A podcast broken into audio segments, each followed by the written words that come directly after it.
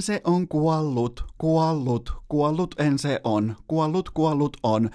Tämän perjantain urheilukästä käsittelee oikeastaan ihan kaikkea muuta paitsi elektronista urheilua, koska Ense on arkussa, Ense on kuollut. Mun luottamussuhde Enseen on tällä hetkellä 0,00, joten käsittelyssä on NFL, NBA, NHL, valioliika, Champions League, kaikki muu paitsi Ense, joten eiköhän mennä.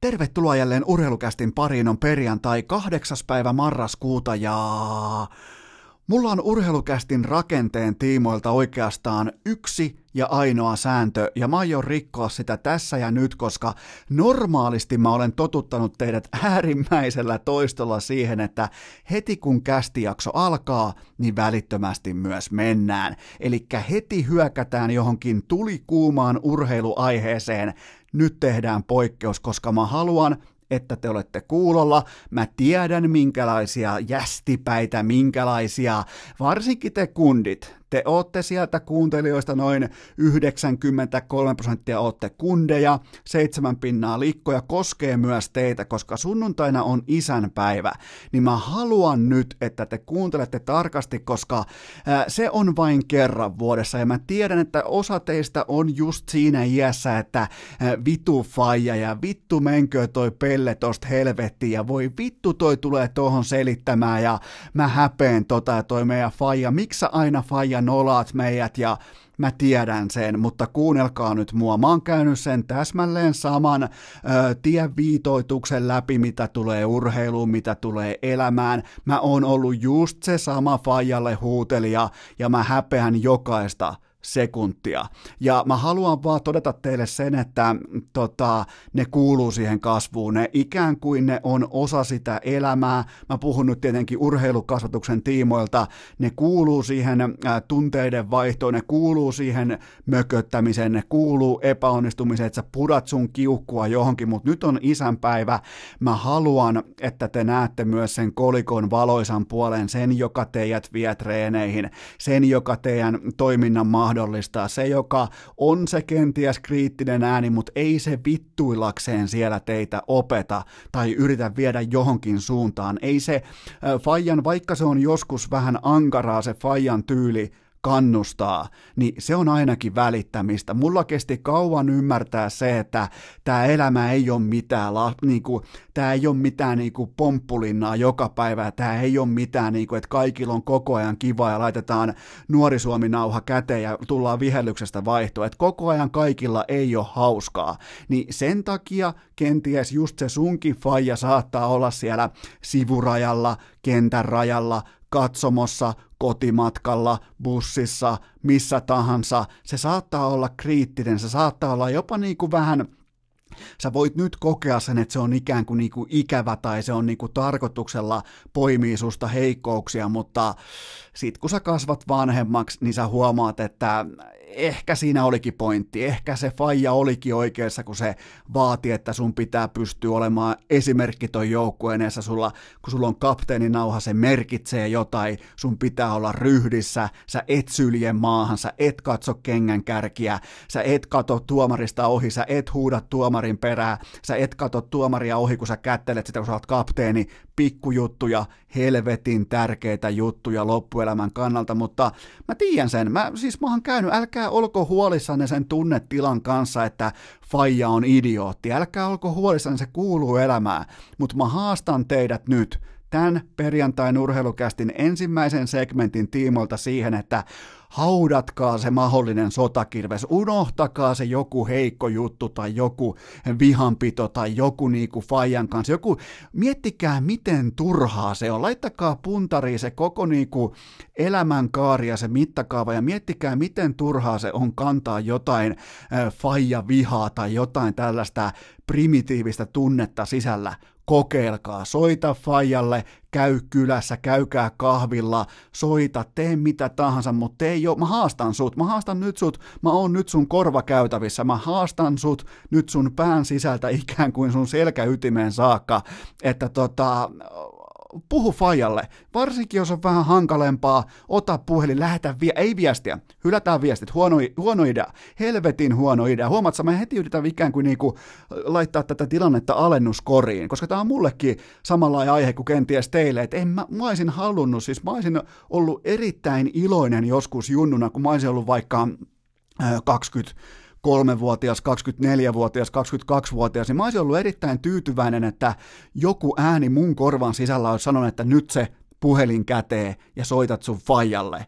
Soitat Herra Seppäselle, joka mahdollisti ton sun urheiluelämän. Vaikkei sus tullut yhtään mitään urheilijana, saatat silti puhelimen käteen ja sä soitat ja sä juttelet niistä näistä. Puhukaa vaikka kalaretkestä tai metsästysmatkasta tai mistä tahansa, mikä olisi ikinä se teidän yhteinen juttu. Mä tiedän, että se ei ole ruudu, ruusuilla tanssimista, mutta sen takia mä haluankin, että te haastatte ittenne nyt tähän tilanteeseen, koska Fajojen päivä on vain kerran vuodessa, se on nyt tänä sunnuntaina, ja tämän voimin mä haluan ikään kuin niinku saada teidät ikään kuin välttämään omat virheeni, vaikkei ne ole mitään loputtomia virheitä, vaikkei ne ole mitään, ne ei ole mitään niinku, että mitään ei periaatteessa menetetty, mutta silti vihanpito, kiukuttelu, känkkäränkkäily, silloin varsinkin kun aletaan itse olemaan aikuisia, se on kaikilta ihan silkkaa ajan turhaa poistamista kalenterista, joten puhelin käteen, soita Fajalle, mene käymään, mennään ensimmäiseen aiheeseen. Urheilukääst! Suomen paras podcasti vuonna 2018! Heti kärkeen ohuehko varoituksen sana siitä, että tämä alkava segmentti voi olla yhtä sekanainen kokonaispaketti kuin ensin pelaaminen Aleksi Jallin johdolla, joten nyt voi tulla sitten ihan mitä tahansa, mutta mä haluan vielä tuottaja Kopen kanssa onnitella kaikkia asianosaisia, pitäkää mahtava isänpäivä, tehkää kaikkea siistiä, käykää ulkojäillä, tehkää just niitä siistejä faijan juttuja. Mä en voi neuvoa, mä voin vaan kuvitella, miten hieno päivä tää on teille, joten omalle fajalle ja kaikille muillekin isäukoille läpi Suomen. Ja miksei jossain muuallakin, mitä mahtavinta isän päivää, mutta, mutta, mutta Suomi vastaan Venäjä jääkiekossa ja Mulla oli äärimmäisiä ongelmia nyt katsoa tätä ottelua, koska kaikki tietää, että ö, se on taas sitten helpporasti sunnuntaina, silloin on selkeä kattaus, isänpäivä, Suomi-Ruotsi. Se alkaa muuten nauttia aika mittavaa sellaista ikään kuin sementoitua roolia, se sunnuntai-matsi. Oletteko muuten huomannut tässä suurin piirtein ehkä viimeisen kymmenen vuoden aikana, tarkalleen ottaen kenties syksystä 2011, niin isänpäivä ja Suomi-Ruotsi on kulkenut ikään kuin käsi kädessä, mutta mulla oli erittäin mittavia vaikeuksia Suomi-Venäjä seurannan kanssa, koska Jari Kurri, hän on ollut mulle ikään kuin aina sellainen urheilullinen isä niiltä osin, että aina kun Kurri on kentällä, mä tiedän, että läheltä ylös, mä tiedän, että raitin ratkaisee, mä tiedän, että joukkue ensin, mä tiedän, että Kretskin aisapari, mä tiedän, että Edmontonissa Stanley Cup, ja mä tiedän aika paljon Jari Kurrista, ja mä oon aina luottanut Jari Kurriin, se on sellainen äijä, sellainen herrasmies, johon on helppo mun mielestä luottaa. Joten kun Jari Jari Kurri sanoo, että Nornickel-niminen yhtiö, jokereiden pääsponsori, isoin laskujen maksaja, on sataprosenttisesti suomalaisomistuksessa, niin mulla oli tosi, se oli mulle suuri shokki ja yllätys heti Suomi-Venäjä-matsin ensimmäiseen vaihtoon. Mä näen venäläispelaajan kypärässä lukee Nornikkelin iso mainos, ja mä ajattelen, että no onhan nyt suomalainen sataprosenttisesti sinivalkoinen yhtiö lähtenyt vähän mopola moottoritielle, että mikä tossakin nyt voi olla ideana, että eihän tämä nyt ole lainkaan normaali, että suomalainen, supisuomalainen nikkeliyhtiö, niin kuin meillä kaikilla on, niin lähtee sponsoroimaan Venäjän jääkiekkomaajoukkuetta, joten mä pahoittelen, että mulla meni enemmän tai vähemmän pasmat sekaisin tämän koko osion kanssa, mutta eikä tämä ollut ainoa. Tämä ei siis todellakaan ollut ainoa este tiessä, koska lisää oli tulossa. Mä yritin kuulkaa tehdä mun suureen maajoukkueen vihkoon isoja merkintöjä, että kuka laittaa, kelle laitetaan plussa ja kelle miinus ja miten pelaa puljuja, miten pelaa lammikkoja, miten pelaa noin euroliikoissa, ää, vaikkapa Sveitsissä pelaavat urheilijat. Mulla oli iso, iso oikea analyysi menossa silmälasit lasit päässä ja äh, to, kanadalaistoimittajan muistiinpano vihko, mutta arvatkaa mitä kävi. Kävi sellainen hassu juttu, että mun fokuksen pirstaloi täysin sellainen hetki, kun klassikin supertähtisentteri, salibändin joukkueen sentteri Niko Salo laittoi Instagramiin postauksen, jossa hän pesee Mäntysuovalla äh, hattu per pelitahdissa operoivaa Sami Johanssonia. Ihan tosta noin vaan. Saunassa mäntysuopaa ja sattumalta taustalla nimenomaan kahdeksan desin kauha viitaten tähän tota, puolinöyrään kahdeksan plus kaksi iltapäivää viime viikonloppuna, joten klassikin sählyn pelaajat laittoi mun pään ikään kuin aivan täysin ympäri ämpäri. Mä en saanut mitään järkevää paperille. Mä varotin teitä, tää tulee olemaan ihan samanlainen kuin ensin pelaaminen Allun johdolla, eli se ei johda mihinkään. Tän piti mennä ää, saitille A, nyt me ollaan kovaa vauhtia paikkaan B, ja kukaan ei voita tässä tilanteessa. Mä jatkan silti. Mä en luovuta, koska Siis Johansson ja Salo olivat siis maajoukkueen leirillä Eerikkälässä, ja siellä on nyt, kun mä kävin tutkimassa, heti kun täkää mut johonkin tällaiseen postaukseen, ja mun mielestä se oli ihan helvetin. Se oli siis niinku, se oli nappisuoritus jätkiltä, että siinä näkee, että ketkä dominoi kentällä, ketkä dominoi myös sen ulkopuolella, ja silloin kun pitää liian likainen ma- maalinsylkiä pestä, niin se pitää suorittaa nimenomaan sentterin voimin valvotuissa olosuhteissa. Ja tossa nähdään, että miten toimii joukkue. Eli perjantaina Suomi kohtaa salibändissä Tsekin Hämeenlinnassa, lauantaina Suomi kohtaa Sveitsin Tampereella ja sunnuntaina Suomi kohtaa Ruotsin Vantaalla, joten mikäli, sali, mikäli salibändi on sun juttu, mikäli sähly on sun juttu, mäntysuopa, kahdeksan de- desin kauhat, hattu per peli Johansson, menkää katsomaan sählyä, nimittäin siellä on selvästi jätkiä, jotka vähän tällaisella puhtimäkimäisellä otteella laittaa lajiinsa tietynlaista alapurentaa ja potkua, ja mä nostan hattua tolle, koska tota, heti kun mulle alkoi tulemaan inboxiin viestejä, että tota, käyppäs kattoo, että tässä olisi nyt tällainen postaus, että on Nikosalo laittanut, että käyppäs vähän vilkaisee, että mistä siellä oikein puhutaan, että mikä tämä juttu on, toi jätkät on saunassa, niin jos et tiedä mistä on kyse, kuuntele keskiviikon kästin ö, viimeiset viisi minuuttia, niin siellä se kyllä paljastuu sulle, että mistä on kyse ja miksi Salo pesee Johanssonia Mäntysuovalla, mutta kolme peliä. Mä, tää vaatii, nyt tämä vaatii muuten arvion tämä tilanne, tota, koska siellä on kolme matsia vastassa Sveitsi, Ruotsi ja tota, Tsekki, eli mä povaan Suomelle kolmea helpohkoa voittoa, ja arvataan nyt sitten vielä kärkipelaajien tehopisteetkin samaa rahaa, kun on nyt vihko auki voimakkaasti, eli kolmeen peliin Sami Johansson 11 plus 2 ja Niko Salo 0 plus 0.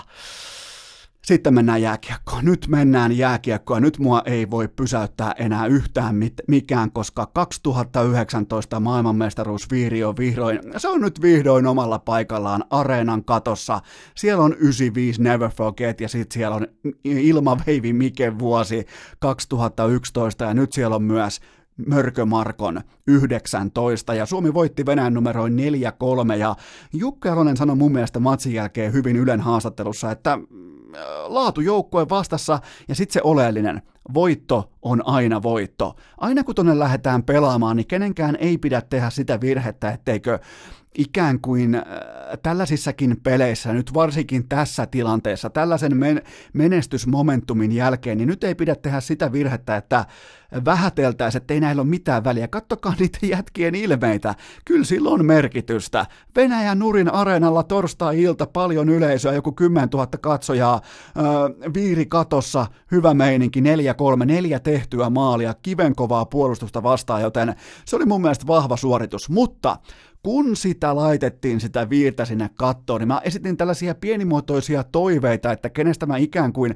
mä ikään kuin tein lätkäjumalille tilauksen, että kenestä mä haluaisin puhua sillä aasin sillalla, että nyt tämä pelaaja pelasi tässä ottelussa hyvin. Eli mä laitoin suurin piirtein hattuun neljä nimeä, kestä mulla olisi ikään kuin jo valmiiksi tietynlainen tarina valmiina, josta mä olisin muutenkin halunnut veistellä sanasen jos toisenkin, ja mä sain sen, Harri Pesonen. Koska kun sitä viiriä laitettiin nyt sinne kattoon omalle paikalle. Mä aloin miettimään, että minkälaisiin tarinoihin tai pelaajiin tai pelaajapolkuihin tämä joukkue kulminoituu, niin mulle tuli välittömästi mieleen Harri Pesonen.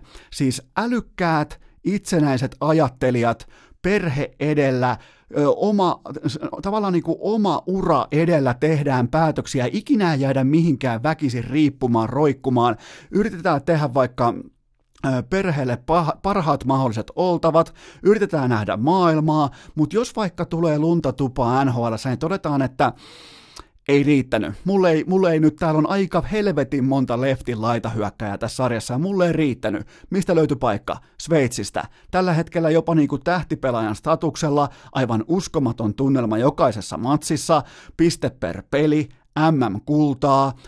Mä en muista, tuliko vielä, tota, sanotaan nyt vaikka vuoden sisään perheen lisäystä. Nyt tuli liian paha, mutta jotenkin näin sekin meni. Eli kaikki käyrät positiivisuuden signaalit osoittaa kohti katon reunaa, joten näistä Jalonen on siinä hyvä, että se osaa löytää sellaisia pelaajia aina, ja mä en nyt puhu Karjala-turnauksesta, vaan mä puhun MM-kisoista.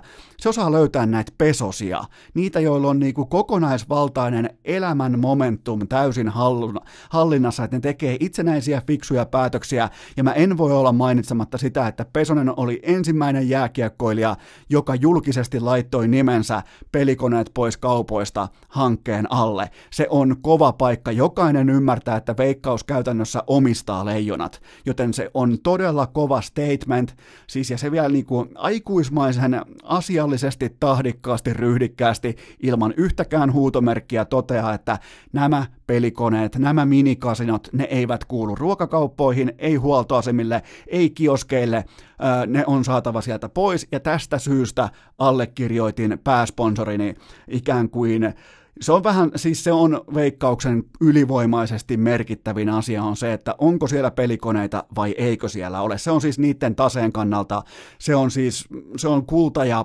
pronssi mitalin ero, se on kulta ja ö, pistesian ero näin niin urheilutermein, että onko ne siellä kaupassa vai ei.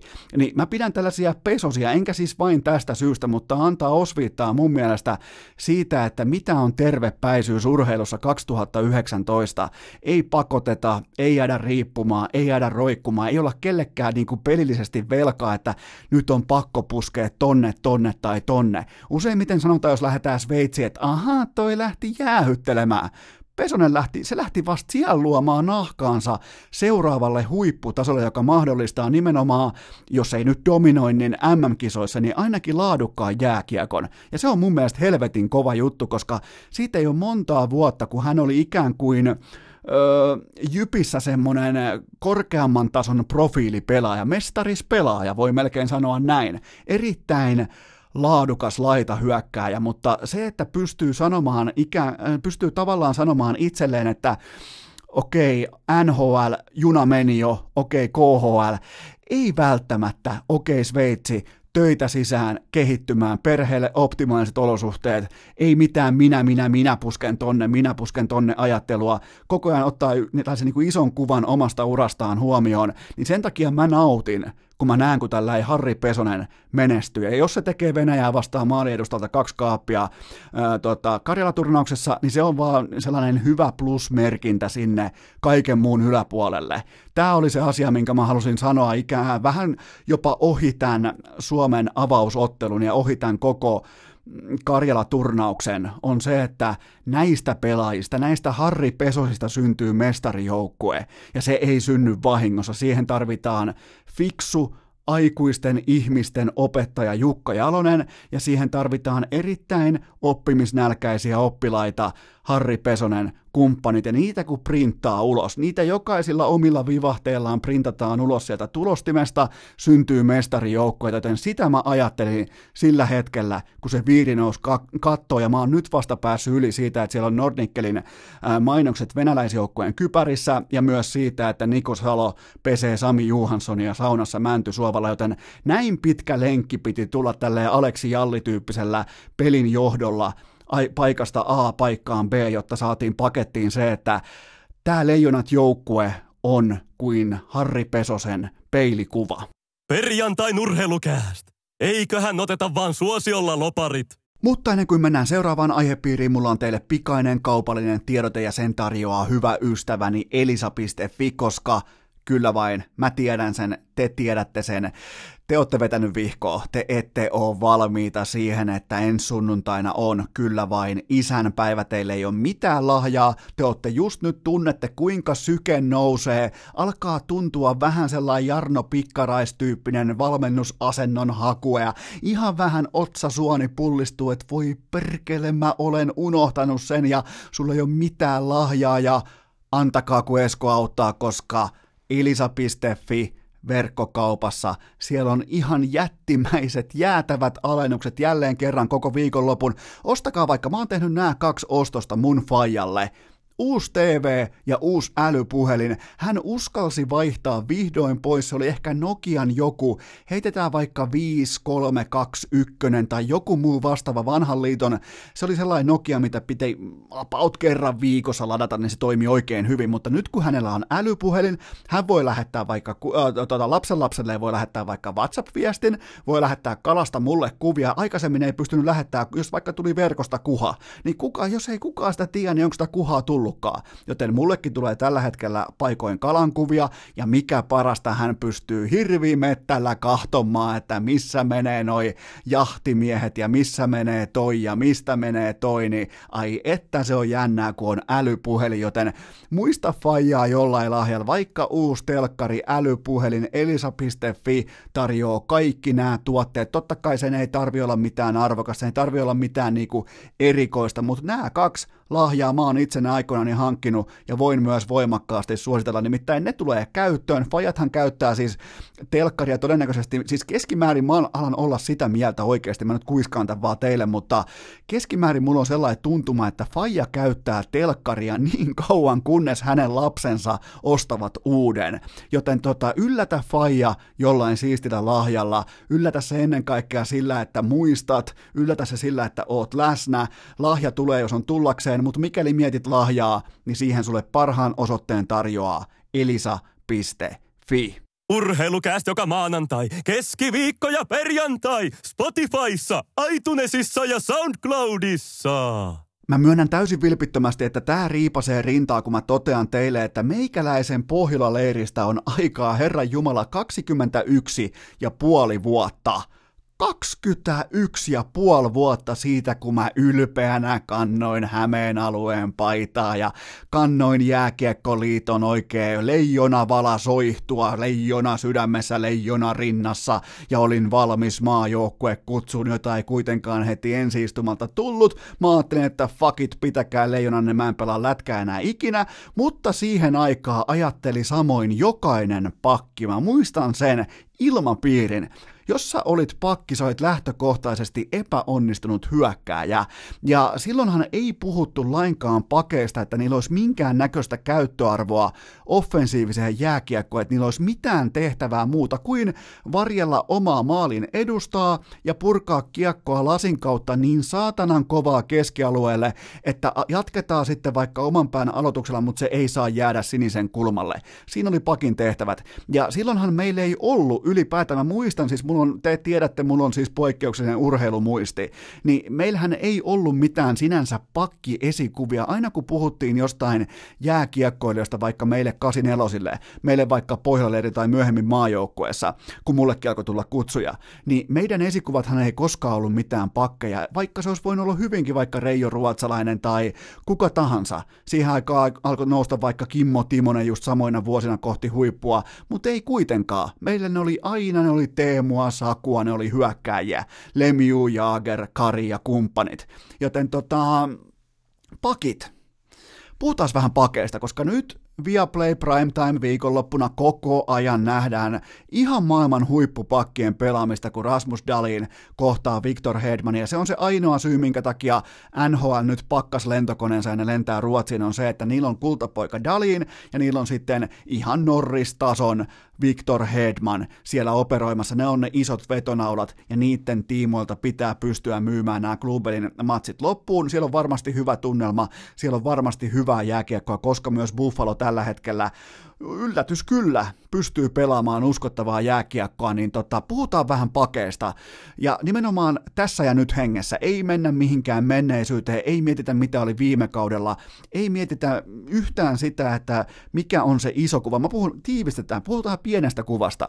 Ja puhutaan siitä, että mitä on juuri nyt käsillä tällä hetkellä, kun puhutaan pakin pelaamisesta NHL ja Mä uskallan väittää, että, tämä on nyt sitten ihan kotisohva fanin arvio, niin kuin kaikki muutkin urheilu. Mä en ole nyt konsultoinut ketään, mutta mä uskallan mun oman silmäverkkokalvokokemuksen pohjalta sanoa, että Mä en ole koskaan kokenut pakin pelaamista yhtä arvokkaana nhl kuin tässä ja nyt. Voin olla totta kai ihan tuhannen väärässä, mutta jotenkin on sellainen hatsia tuntuma, että jokaisen uskottavan organisaation rakennuspala numero A1 on puolustaja, joka pystyy omalta alueeltaan tuomaan, joka pystyy ikään kuin aloittamaan sen joukkueen hyökkäyspelaamisen, joka on ne keuhkot, josta se joukkueen hyökkäyspelaaminen hengittää ja saa happea. Ikään kuin tämä tuntuisi olevan tendenssinä, että se uskottavuuden rakentaminen ei ala välttämättä yhtä säntillisesti ja ää, silleen niin kuin kahlitusti ykkössentteristä, ykkösveskarista, ykkösmaalintekijästä, vaan se tuntuu yhä enemmän, tai sitten me ollaan vaan niin kuin nyt tässä huippulahjakkaiden nuorten pakkien syklissä, mutta se tuntuisi, että tällä hetkellä kaikki alkaa pakeista. Tämä voi olla siis niin sanottua lähiaikojen tällaista taivuttelua tai lähiaikojen ikään kuin painolastia, että mun aivot adjustoituu siihen, mitä mä oon viime aikoina nähnyt. Mutta nyt puhutaankin just tästä hetkestä, niin mä otan nyt tehtäväkseen. Mä jaan teille pakkien, NHL-pakkien, parhaiden NHL-pakkien luokkajaon juuri tänään, juuri tänä perjantaina, ja mä teen teille 12 pakin listan tässä on mun mielestä tämän hetken 12 parasta pakkia mun näkemyksen mukaan. Mun kokemuksen mukaan mä en ole nähnyt jokaisen joukkueen kaikkia pelejä koko ajan. Mä en ole nähnyt Öö, mit, mitä mä olisin nähnyt vähiten? Mä oon varmaan nähnyt vähiten Anaheimia, joten jos täällä ei ole ketään Anaheimista, älä suutu, mua ei vaan kiinnosta. Mua ei, mua ei yhtään kiinnosta, miten se Ankkalauma operoi siellä jossain hevon kuusessa hallissa, jossa ei ole ketään. Joten tota, Ensin jaetaan, tehdään tällainen niin kuin luokkajako. Tämä pitää mennä näin, että on olemassa karjavaunu, sitten on business class ja sitten on ykkösluokka. Eli karjavaunu on ihan kiva juttu, pääsette mukaan lentokoneeseen. Business class on sellainen niin kuin next level, mutta ei kuitenkaan ihan sitä huippua. Ja first class ykkösluokka on sitten sitä, että sinne sä et saa edes kattoa, jossa kuulut karjavaunuun tai business classiin. Joten siinä on luokkajako on kolme luokkaa ja ensin aloitetaan karjavaunusta. Täällä mulla on Ryan Ellis. No hän ois, voisi olla korkeammallakin, on nimittäin pelannut todella tykki syksyn, niin kuin Sami Hoffreen sanoisi. Mutta kuitenkin hän on vain Roman Josin lippalakkin kantaja tuossa joukkueessa. Oli rumasti sanottu, mutta mä haluan tehdä teille vaan eron siitä, että sen ero, että mikä on karjavaunun ja supertähteyden ero. Nhl Josi supertähti, Elis supertähdin adjutantti. Joten ää, siinä on se erottelu.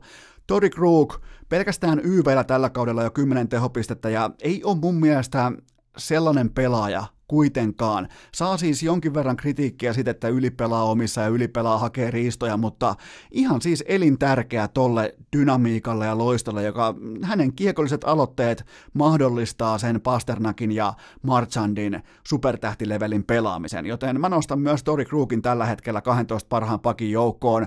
Rasmus Dalin 1 plus 10 taulussa, miinus 4 ja 7, 7 täkyä ylivoimalla, 7 tehopistettä ylivoimalla, ollut parhaimmillaan taas sitä tuttua niinku highlight-tasoa. Just sellainen, mistä syntyy hyviä Instagram-klippejä, mutta sellainen perussuorittamisen standardi, niin kun nyt on tullut katsottua jälleen kerran Buffaloa ihan siitä syystä, että ne pelaa viihdyttävää lätkää, siellä on paljon sellaisia nuoria pelaajia, joista osa olisi pitänyt breikata jo aiemmin ja osa on breikkaamassa just nyt, niin tota, Dalin kuitenkin siellä tapahtuu sellaiset, että jos pelaa vaikka yhden huippu megatähtivaihdon, ihan siis maailman first class vaihdon, niin sieltä voi tulla vaikka kolme heikompaa ihan heti perään, että hän menettää kiekkoa, häntä heitellään kuin räsynukkea, hän häviää selkeitä yksi-yksi tilanteita, kaikkea tätä, siis vuotaa omi, vuotaa omalla pelipaikallaan, niin siitä syystä mä en voi nostaa Dalinia tonne ihan kirkkaimmalle huipulle, mutta kuitenkin kuuluu tähän niinku hän kuitenkin pääsee mukaan lentokoneeseen. Sehän on läht, ei, ei tarvitse mennä resinalla tai millään muulla, voi mennä lentokoneeseen. Sitten mulla on vielä neljäs nimi tähän karjavaunuun, hän on Alex Piert Angelo, Meni aika hyvin nimi, täytyy kehua itse, ja heti kun ton saa Piet Angelo, Pier, Pietro Angelo, on muuten yllättävän vaikea. Mä en yhtään ihmettele, että minkä takia tota nimeä kangerellaan tai jopa kierrellään selostamoissa. Onneksi ole selostaja, Herran Jumala. 17 peli, 14 tehopaunaa, mutta ei kuitenkaan sellainen, niin kuin, vaikka nyt on tullut paljon pisteitä, niin se arvo mitataan kuitenkin siinä maalin edustalla, siinä ensimmäisen syötön antamisessa, vetojen blokkaaminen, vetojen eteen meneminen, kaikki se johtajuus, kaikki se, siellä voisi periaatteessa olla selkärepus edelleen se Stanley Cup mukana. Se on nimittäin hänen pokaalinsa, huomasitteko? Kiersin nimen hienosti, mutta hänkin kuuluu kuitenkin karjavaunuun, koska ei ole dynaaminen offensiivinen supertähti. Sitten mennään business classiin. Taas neljä pelaajaa kuuluu tähän luokkaan. Tämä on nyt niinku tuosta seuraavasta upgrade, mutta ei kuitenkaan riitä ihan sinne korkeimmalle tasolle. Aloitetaan Ducky Hamiltonista.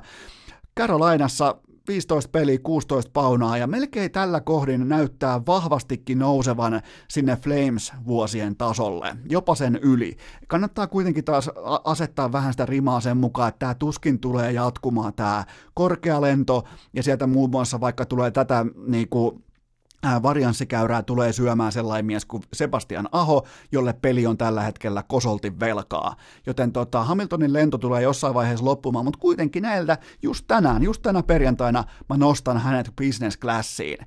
Sitten on äh, Thomas Sabot ottavassa 14 peli 9 paunaa ja ainoa sellainen yksittäinen syy, miksi mä suostun katsomaan 15 sekuntia kauemmin ottavan pelaamista. Muuten mä joudun puhkomaan mun silmät, ja sit on helvetin tylsää mennä heti perään silmälääkärit. Esko, tulit sä taas tänne? Joo. Sitten lääkäri kysyi, no menit sä nyt taas katsomaan ottavan peliä? Mä sanoin, että joo, täällä ollaan taas. Joten Chabot kuuluu tähän business classiin, koska hän on tohon hän on muuten nyt just sellainen pelaaja, jos sulla on ontuva sysipaska organisaatio niin kuin ottava, niin hän on se rakennus, palikka, mikä pitää olla kunnossa, kun lähdetään edes puhumaan jossain vaiheessa uskottavasta hyökkäyspelaamisesta, niin hän on sellainen pakki, jonka varaa pystyy rakentamaan suurin piirtein 27 minuuttia. On muuten tällä hetkellä peliaika kuningas koko NHL. Sellainen 26-27 minuuttia toi jätkän varaa pystyy rakentamaan NHLn ihan koko ykkösviisikon pelaamisen. Sitten mulla on tähän business classiin, mulla on Victor Hedman pelaa nyt totta kai Klubenilla, 11 peliä, yhdeksän tehopaunaa, ja vaikka on vaikeaa, niin silti monasti kentällä ollessaan on ollut kaiken näköistä pikkuvammaa muuta, niin aina kun on askissa, niin on myös useimmiten kentän paras, ja äh, ei ole samalla tavalla ailehteleva kuin vaikka Nikita Kutserov tai kumppanit, ja tota, ei ole ihme, että on, onko nyt ollut ainakin neljä vuotta putkeen Norris-keskusteluissa, onko jopa ollut ehdolla itse asiassa neljä vuotta putkeen Norris-trofin saajaksi, joten tota, se kertoo jotain standardista, mutta ei mikään nappikausi, ei katastrofi, ei heikko, ei huono, mutta silti kuuluu ihan keskinkertaisellakin suorituksella kuuluu mun mielestä ihan NHLn kärkeen. Ja sitten mulla on tähän Sea Weber 15 peli 10 tehopistettä ja Weber on tuossa Montrealin joukkoissa mun papereissa ihan koko se porukan sielu. Se on koko se niinku seinät ja katto. Se on se, että jos se romahtaa, niin kaikki tulee alas ja se on se, vaikkei sitä nyt näy sillä tavalla, niinku, se ei ole sillä tavalla, vaikka se on helvetin komea, se on muuten ihan törkeän komea äijä, mutta tota, se ei ole sillä tavalla niinku, seksikäs pelaaja, joka ottaisi omat puikot tai ottaisi jonkun nätin rystynoston tai tekisi kärkiveivin siinä kun muut maalaa tauluja, toi maalaa seiniä, toi pilkkoo puita, toi tekee sen kovan duunin, ja toi on erittäin laadukas pelaaja. Ja jos joku haluaa tulla vieläkin väittelemään, että kumpi voitti Weber Subban treidin, niin tulkaa totta kai, tuossa on ovi auki, tervetuloa vaan. En kyllä kerro missä asun, mutta silti tervetuloa. Joten tota, se on Weber viimeinen nimi tässä business classissa. Ja sitten mennään ykkösluokkaan. Täällä mulla on seuraavia pelaajia. Nämä menee näin. Tietenkin John Carlson, ollut pitkään jo NHL ihan kirkkaimmalla pakkihuipulla kaksi vuotta sitten, tai itse asiassa siitä on puolitoista vuotta aikaa. Mä olisin antanut hänelle, ja taisin silloin myös asiasta joko twiitata tai laittaa Instagramiin erillisen postauksen. Mä olisin varmaan antanut hänelle playoffien MVP-palkinnon, joka meni sitten totta kai Ovechkinille. Mulla ei ollut siis mitään sitä palkintoa vastaan, että se meni AO-kasille, mutta mä olisin antanut sen Carlsonille, koska hän on kuitenkin se tukiranka tuossa joukkueessa, joka tekee sitä peliä just samalla standardilla joka ikinen ilta. Ja ollut tällä kaudella siis ihan käsittämättömän kova, mutta siis peruspelaajana ei yhtään sen heikompi tai parempi kuin aiemmin. Nyt vaan kaikki käyrät osoittaa kohti kattoa, kun jokainen laukaus menee joko sisään tai pomppaa omasta pelaajasta verkon perukoille, joten sen kanssa taas otetaan ihan vähän happea. Kyseessä on ihan superpelaaja NHL, ihan koko NHL yksi parhaista pelaajista, eli se ei saa nyt tulla kellekään yllätyksenä, että hän on hyvä pelaaja ensinnäkään. Se ei mene läpi, että yhtäkkiä todetaan, että hmm, se on Carlson, että mistä se on pujahtanut, ei mistään, se on ollut huipulla kolme-neljä vuotta, joten tota, se kuuluu sinne. Roman Josi, ei varmaan tarvitse sanoa mitään, yksi ehkä vakuuttavimmista kokonaisvaltaisista puolustajista koko nhl Mark Giordano, hallitseva Norris Trophy-voittaja, 18 peliä, 12 paunaa. Mun papereissa sellainen tota, perus kulmakivityyppinen juhta, joka on ihan saatanan julmetun hyvä, joka antaa koko sydämensä ja pallinsa joukkueelle koko ajan ja on muuten hyvä ja antaa sen, vaikkei siellä nyt sillä tavalla ole kuitenkaan pystynyt niinku, ei ole pystynyt tällä kertaa ikään kuin astumaan semmoisena, koska viime kaudella me muistetaan se, mitä John Carson lyö nyt pöytää, sitä löi pöytää melkeinpä Giordano. Eli se ikään kuin puuttuu se viimeinen silaus, mutta silti mä nostan hänet first classiin sillä, että se peruspelaamisen taso on ihan julmetun korkealla. Ja sitten neljäs nimi, jota kaikki varmasti odotti tähän ykkösluokkaan, ja se on totta kai mukana Miro Heiskanen. 4 plus 5 ja plus 7, 25 minuuttia per peli, jokaisen, joka ikisen paineen alta tuo kiekon ylös, ainoa uskottava megatähtiluokan pelaaja tuossa joukkueessa koko syksyn mitassa, ja kuten ilmoitin teille jo suurin piirtein kolme viikkoa sitten, että tämä käyrä tulee jossain vaiheessa kääntymään, Dallas tulee ihan varmasti voittamaan paljon paljon otteluita, niin siitäkin huolimatta, että kaikki on mennyt päin persettä, Heiskanen plus seitsemän ja oma peli koko ajan tikissä, on uskaltanut muuten pari kertaa blokata laukauksenkin, mikä on ihan historiallista, mutta tällä hetkellä kiekossa ollessaan koko NHL vaarallisin offensiivisin puolustaja. Joten tota, siitä syystä juuri nyt, juuri tänään mä nostan Miro Heiskasen ehdottomasti koko NHLn pakkien first classiin. Ja nyt mä otaksun, mä, mä voisin jopa kuvitella, että nyt kun nämä 12 pelaajaa on mainittu, niin ainakin jollain tulee mieleen jotain tiettyjä pakkeja, niin seuraavilta pelaajilta, seuraavilta puolustajilta, jotka on erittäin tunnettuja nimiä, niin seuraavilta pakeilta napattiin lentoliput pois jo lähtöselvityksessä, ne revittiin ja poltettiin. Erik Carlson, Brent Burns, Seth Jones, P.K. Supan, Oliver Ekman Larsson ja sitten vielä Morgan Riley. Näitä te varmaan vaatisitte top 12, mutta kaikkien matkaliput poltettiin ja kukaan ei päässyt edes karjavaunuun eikä päässyt edes jänikseksi mukaan, niin kuin Arnold Schwarzenegger kommandossa vuonna 1985, joten tota, siinä oli first class, sitten siinä oli business class ja siinä oli myös karjavaunu, että miten asettuu mun mielestä tällä hetkellä NHLn kenties merkittävimmän kiekollisen pelipaikan pelaajat just nyt, just tänä perjantaina. Mikäli urheilukästin laatu tahi sisältö ahdistaa sinua, niin muista itkeä siitä pitkin internettiä, sillä kaikkia varmasti kiinnostaa.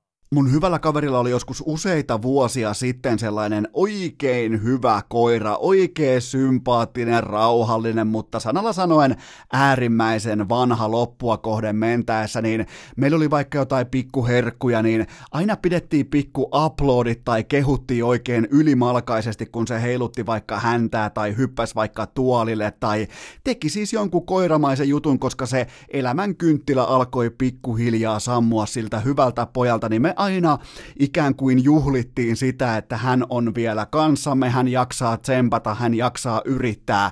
Ja tämä tuli mulle mieleen tämä hetki, kun mä näin tällä viikolla Champions Leagueassa, miten Cristiano Ronaldo sai kenties viimeisen kerran urallaan sen pallon vapaapotkusta maaliviivalle saakka, niin eiköhän Aaron Ramsey mennyt nyt sitten potkasemaan sen pallon. Se oli siis, se oli puolitoista senttiä sen maaliviivan ulkopuolella, se olisi voinut antaa sen pallon valua maaliin. Vähän niin kuin Ronaldo nyt on tämä sympaattinen vanha koira, joka vikan kerran vielä saa sen pallon kaikista maailman tilanteista nimenomaan vapaa potkusta vielä sivuvaparista saa. Siinä oli Lokomotivin maalivahtikin mukana kaaviossa kaavassa, että kuvataan nyt se viimeinen Naikin mainos tyylillä, että mä nyt voi vähän jeesata Krisu tässä, että no potkases tänne, niin mä feikkaan vähän ja päästä längeistä, niin eiköhän se vitun Aaron Ramsey tuu ja pilaa kaiken, joten mun ennuste on se, että Aaron Ramsey ei pelaa Juventuksessa enää sekuntiakaan,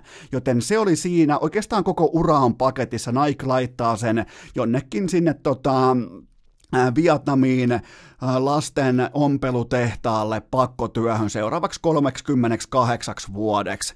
Joten tota, Aaron Ramsey miettii nyt sit siellä sitä sen omaa toimintaa, kun menee ottamaan sovitun maalin pois Cristiano Ronaldolta.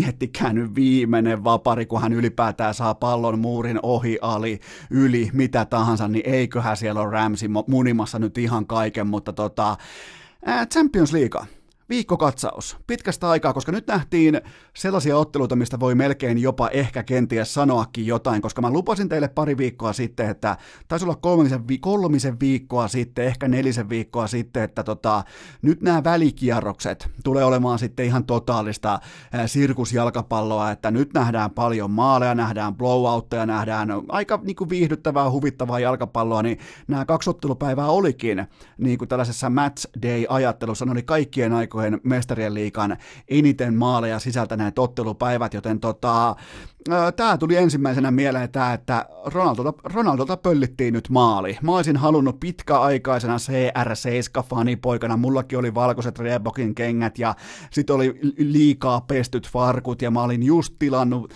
Sports Academissa veden itselleni ja menossa kulmaan kyyhöttämään, katsomaan mun esikuvan pelaamista, niin eiköhän Rämsi mennyt ottamaan Ronaldolta maalin pois ja mä en tule ikinä antamaan sitä anteeksi, varsinkaan mun CR7 fan club ei tule koskaan hyväksymään Aaron Ramsia enää Juventuksen paidassa, mutta tota, öö, se, mikä pitää sanoa tuosta Sarri Ronaldo kaksikosta nyt ylipäätään, niin nyt kun on varmistettu tie sinne 16 parhaan joukkoon, niin voi tulla jossain vaiheessa sellainen tilanne eteen, että koska mä en sano sitä, mutta kulmilla puhutaan, meidänkin Alepan nurkilla, vähän niin kuin oli sellaista huhua tai ikään kuin debattia liikenteessä, että onko Juventus tällä hetkellä parempi joukkue ilman Ronaldoa kuin Ronaldon kanssa. Siis tämä en ole minä, joka näin sanoo, mä vaan esitän sen kysymyksen, joka mulle esitettiin Alepan nurkalla, että onko Juventus parempi porukka ilman Ronaldoa kuin Ronaldon kanssa syksyllä, loppusyksystä 2019. Muistakaa,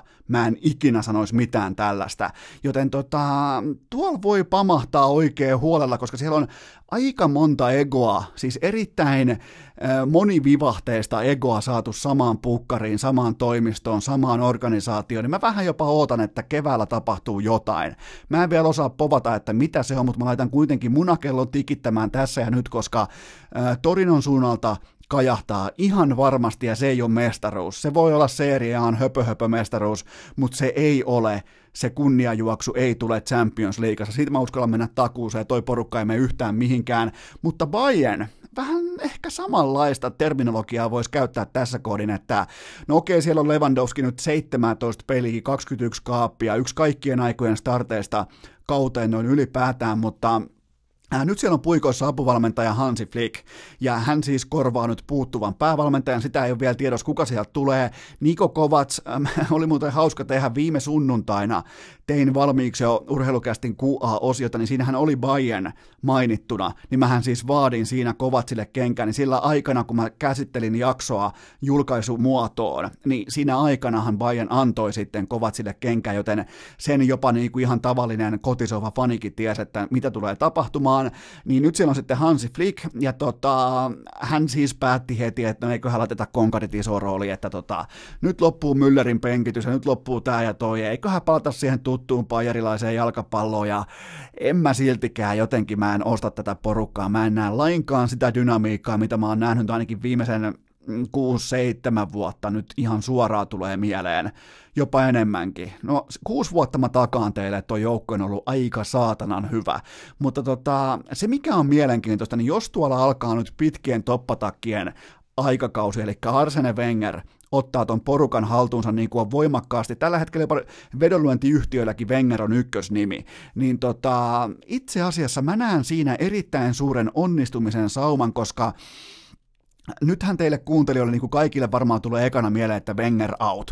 Wenger out, hän tuhosi arsenaalin, mutta oikeastaan päinvastoin. Se oli Arsene Wenger, joka rakensi arsenaalin.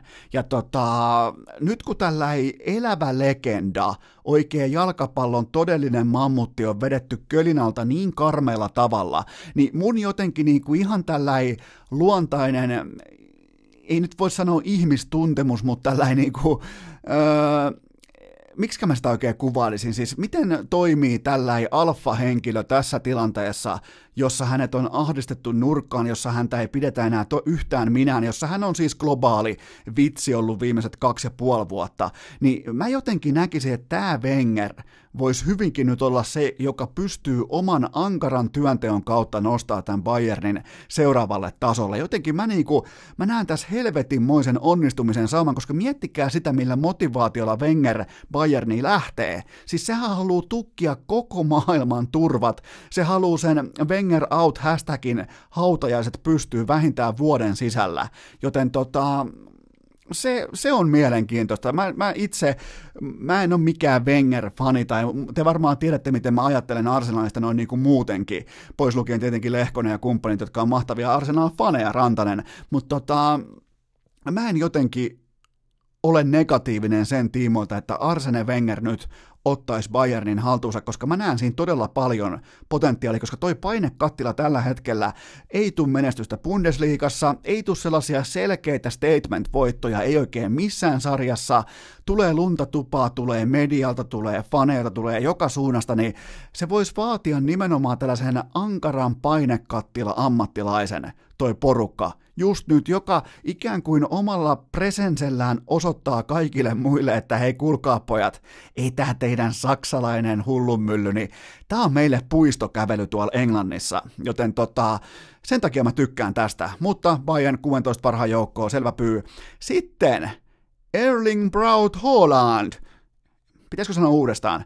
Erling Braut Holland. Siinä meni vähän paremmin. Eli Salzburgin kärkipelaaja Ukko Norjasta, erittäin norjalaisen näköinenkin, mutta tällä kaudella pelannut 17 ottelua ja röyhkeät, hävyttömät 23 kaappia ja se, mistä kukaan ei puhu sanallakaan, niin vielä kylkeen kuusi, ma- kuusi maalin johtanutta syöttöä. Ollut 29 maalissa mukana tällä kaudella.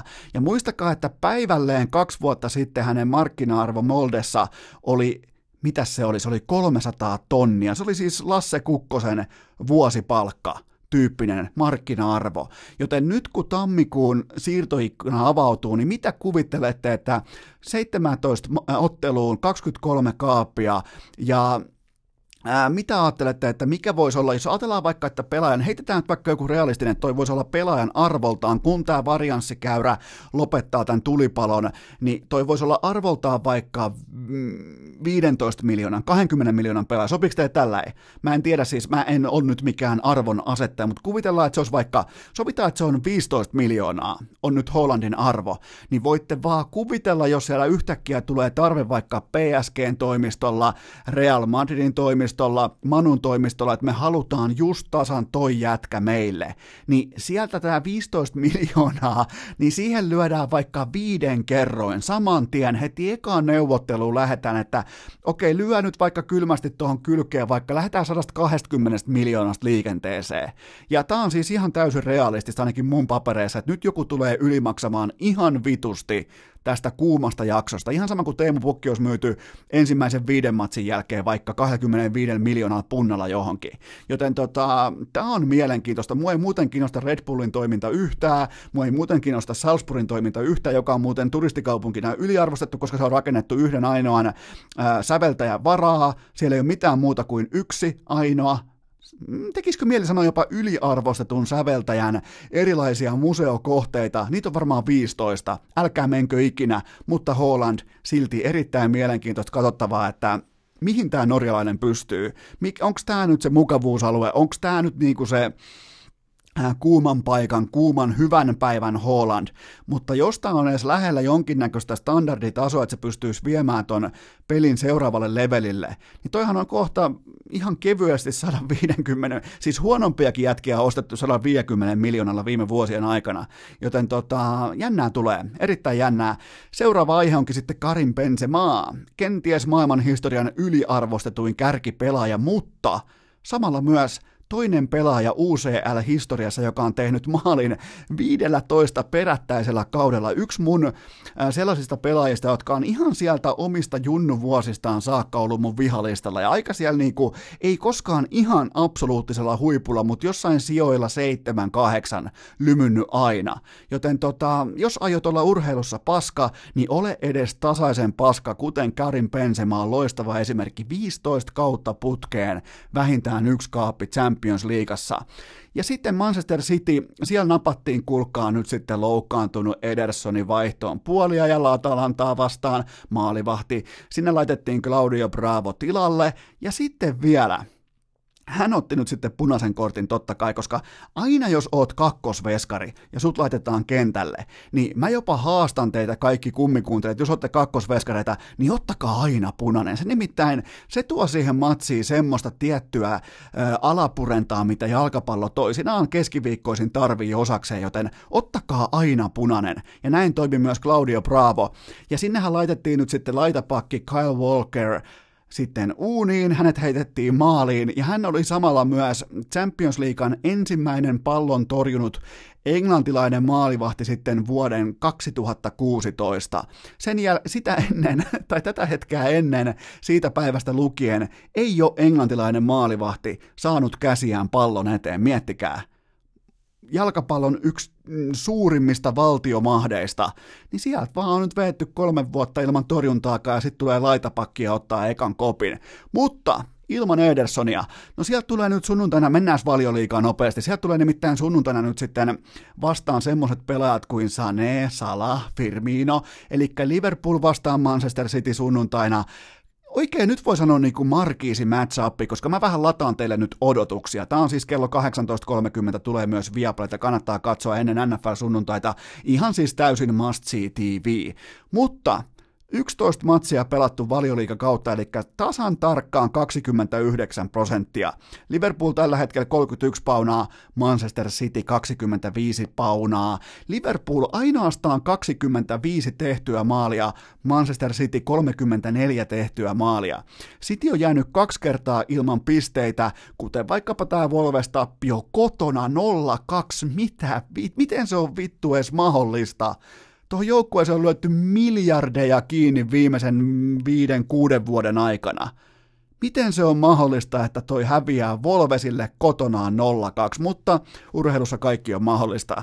Niin tota, se on nyt tässä, se on tässä ja nyt. Nyt on valioliikan mestaruus kyseessä, koska ää, voitolla Liverpool on yhdeksän pisteen karkumatkalla. Ja näyttäkää mulle se tapa tai keino tai loukkaantumisaalto tai ää, maanjäristys tai mikä tahansa. Näyttäkää mulle se, miten tämän päivän, tämän vuoden, tällä tavalla valmennettu Liverpool, miten se hukkaa tässä formissaan yhdeksän pisteen etumatkan, kun näitä oikeita matseja nyt tämän jälkeen, jos ne voittaa, niitä on enää kourallinen. Niitä on ihan muutama maa, sellainen, mikä niin kuin Liverpoolin täytyy ottaa kohtalaisen tosissaan. Se on niin saatana hyvä joukkue.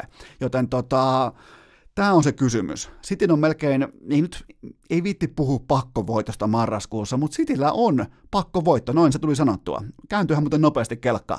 Mutta Understatin mukaan, siellä on sellaisia siis kel- kellarinörttipoikien kokoontuminen, niin tota, siellä on huolenaihe Liverpool-faneille, se on tämmöinen, että Liverpool on ollut tällä kaudella heidän XG-mäppiensä mukaan, se on ollut kahdeksan 1,3 pistettä liian onnekas, kun taas Manchester City on ollut 1,8 pistettä liian epäonnekas. Eli itse asiassa Manchester Cityn pitäisi johtaa sarjaa neljällä pisteellä. Tasan vuosi sitten tilanne oli täsmälleen sama. Mä sanoin silloin teille, että, että ot, ottakaa nyt jälleen kerran taas, otetaan sykkeet, sykkeet, sykkeet alas ja lopettakaa se You Never Walk Alonein laulaminen edes sekunniksi ja kuunnelkaa, kun Eno Esko kertoo, että City tulee voittamaan mestaruuden. Mutta tänä vuonna Mä en sano sitä, mä en nimittäin usko siihen, että toi City pystyy murskaamaan tilastot yhtä samalla tavalla, koska näähän on siis ihan totaalisia outliereita, eli sattuman poikkeamia nämä tappiot, mutta tota, kun Liverpool pystyy hinkkaamaan, junkkaamaan, vääntämään eteenpäin, se pystyy ottamaan nyt yhdeksän pisteen etumatkan, niin mä väitän teille nyt ja tässä, mä väitän just nyt tältä istumalta, että Liverpool voittaa tänä sunnuntaina valioliikan mestaruuden sillä, että se nappaa täydet kolme pistettä ja se ottaa sen yhdeksän pisteen etumatkan, koska ne on nyt ollut onnekkaita, mutta mitä sitten kun Liverpool alkaa olla niinku myös pelisuoritukseltaan, koska Kloppin joukkueet aina pelaa paremmin keväällä kuin syksyllä, kaikki tietää sen ihan Dortmundista alkaen, niin tota, tai siis pelillisesti paremmin, kuten se voi vaikka huipentua Champions Leaguean finaaliin tai välieriin Barsaa vastaan. Joten tota, mä uskon, että tämä Liverpool kantaa nyt, tämä kantaa nyt sunnuntaina ja tämä kantaa päätyyn saakka ja tämä on nyt virallisesti se vuosi, kun mä en tule missään vaiheessa sanomaan teille, että oltiinpas taas lapsellisia.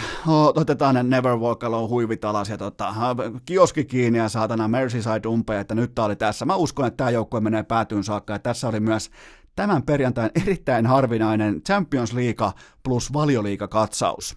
Urheilukääst! Klassinen yhden kauden ihme! Mutta ennen kuin mennään yhtään eteenpäin, mulla on teille pikainen K18 tuoteinformaatio, sen tarjoaa Coolbet. Tänään on perjantai, se tarkoittaa sitä, että alkaa triplausviikonloppu, ja tämä on nyt se kampanja, jonka sä pystyt pitkässä juoksussa pelaamaan voitollisesti, ja voittava kaava on tämä. Pelaat aina sinkkukohteita, pelaat aina vain ja ainoastaan markkinatoppeja, pelaat vain ja ainoastaan ylikertoimia ja pelaat vain ja ainoastaan minimipanoksella. Tämä kaava läpi kolmen päivän juoksun viesut kohti EV Plus-tyyppistä merkintää ja tietenkin myös tätä kahden tonnin jackpottia, mikä tuo sen EVn sulle, jos mut muista, Tämä pitää tehdä joka ikinen viikonloppu täsmälleen samalla taktiikalla. Heti kun sulla on kaksi kohdetta, kolme kohdetta samalla lapulla, niin se ei ole silloin enää vedonlyöntiä, se on viihdettä. Muistakaa se jako, se on helppo muistaa. Kulpet ei halua, että te muistaisitte, mutta se on karu fakta, että se on yksi ainoa tie tehdä profittia vedonlyönnillä. Ja täytyy sanoa muuten keskiviikkoa, aina siis keskiviikkoisin käydään siis Kulpetin kerroinpäällikkö, niin nyt siellä nähtiin sitä tulostasoa, tulostasoa, mistä mä ikään kuin teille jo varoitin etukäteen, että mä ootan, että se tulostaso tulee putoamaan johonkin niinku 40-50 hujakoille, mutta nyt nähtiin, että koko viiden huntin potti voitettiin alle 12 kertoimella, joten tarkkana sen keskiviikon kanssa, mutta tänään triplaus, maantaina tuplaus, kaikki lisäinfo Kulpetin sivustolta ja kaikki pelaaminen K18. Perjantai, kästi kaiuttimiin, triplaus käyntiin, sauna tulille, kylmä käteen. Ja huoli pois. Mä oon monta kertaa nostanut sen tapetille viimeisen puolen vuoden aikana, että mä vieläkin joissain tilanteissa, vaikkapa kaupan jonossa, hymähdän, kun mä muistan, että ei jumalauta, Marko Anttila toi Suomelle kapteenina, ratkaisevana taitohyökkäjänä. Hän toi Leijonille, Suomen kansalle, kollektiivisen MM-kultamitalin. Mä en jotenkin mä en pääse siitä yli ja se tuo sellaisen ihailtavan urheiluromanttisen hölmöyden tunteen. Siitähän tässä kaikessa on kysymys ja täytyy myöntää nyt tässä ihan avoimesti, että marraskuu ja NBA ja sen vakavissaan ottaminen, niin kyllä se aiheuttaa ikään kuin samoja tunnepiiriskaalauksia, koska onhan toi ihan täyttä pelle. Ollaan, ollaan nyt ihan rehellisiä. Olla, jos ei siellä jumalauta tiedetä, jos sä tienaat 15,6 miljoonaa vuodessa, niin kuin Erik Bledsoe tekee, niin jos et sä tiedä, että sivuraja pallo pitää heittää kanssapelaajalle, jotta voidaan aloittaa peli. Jos et saa sitä vertaa fokusoitunut tai jotenkin edes esitä oleva sen urheiluharrastuksen ja ammatin ytimessä, niin mä en voi ottaa sua vakavasti. Mä en voi nyt rakas NBA ottaa sua marraskuussa vakavasti, mutta arvatkaapa mitä, mä aion silti puhua siitä, koska Aikakirjoihin tallennettiin päivämäärä numeroltaan 6. marraskuuta, kun saatiin aikaan ensimmäinen jättimäisen TV-yhtiön ja jättimäisen NBA-organisaation, tai oikeastaan koko katto organisaation välinen sota, koska Kawhi Leonard oli kaikissa ESPN-mainoksissa, että keskiviikkona tärähtää, että länsi vastaan itä, lännen parhaat vastaan idän parhaat, kahvi vastaan Giannis, että nyt alkaa, että nyt on iso tykistö esillä, niin Clippers ilmoitti, että niin tota, sen verran varmaan pitää kommentoida nyt tuohon tota teidän ottelujulisteeseen ja tähän TV-mainontaan ja tähän, että toi meidän numero kakkonen ei sitten pelaa. Että, ja sitten varmaan ESPN kysyy, että no mikä, mitä vittua, että tähän tässä yritetään tehdä, yritetään tehdä satojen tuhansien bisnestä, että te tuutte saatana naureskelemaan, niin ne ilmoitti vaan, että ottaa huilin ot, ottaa huili ja ei pelaa ja pelaa sitten seuraavassa pelissä Portlandiin vastaan, että tota, jättää tämän väliin ja huilailee ja tekee mitä lystää. Mitähän muuten Leonard tekee vapaa-ajalla? Se, se on siis niin mystinen jätkä, että mä, mä veikkaan, että se kutoo ryijyjä ja sitten se ripustaa niitä seinille. Asuu varmaan jossain vuokrakämpässä losi jossain Kallio-Harjanteella jossain siellä vuokra-asuntoalueella. Veikkaan se vuokra on 1600 dollaria kuussa kertaa kahden kuukauden ensidepo, eli toi tota, takuuvuokra. Mutta ne siis päätti, että hän ei pelaa ja hän ei myöskään pelannut ja siitä alkoi helvetin moi meteli ja soihtua kanto tällä kertaa. Meteli soihdun otti käteensä Doris Burke, joka on siis legendaarinen ESPNn toimittaja. Hän on ääni, hän on analyytikko, hän on koripallon ytimessä ja hän sanoi sen ääneen, mitä kaikki fanit ajattelee.